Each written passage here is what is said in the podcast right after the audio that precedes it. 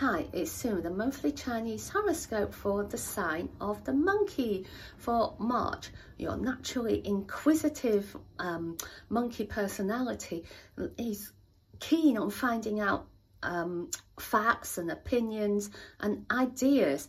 When you meet new people, uh, it can be so exciting, yet um, be mindful that you don't need to ask them too many questions.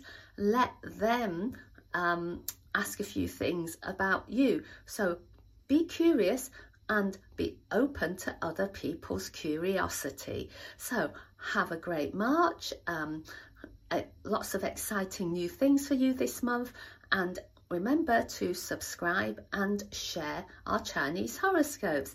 Thank you for tuning in to Feng Shui Foon.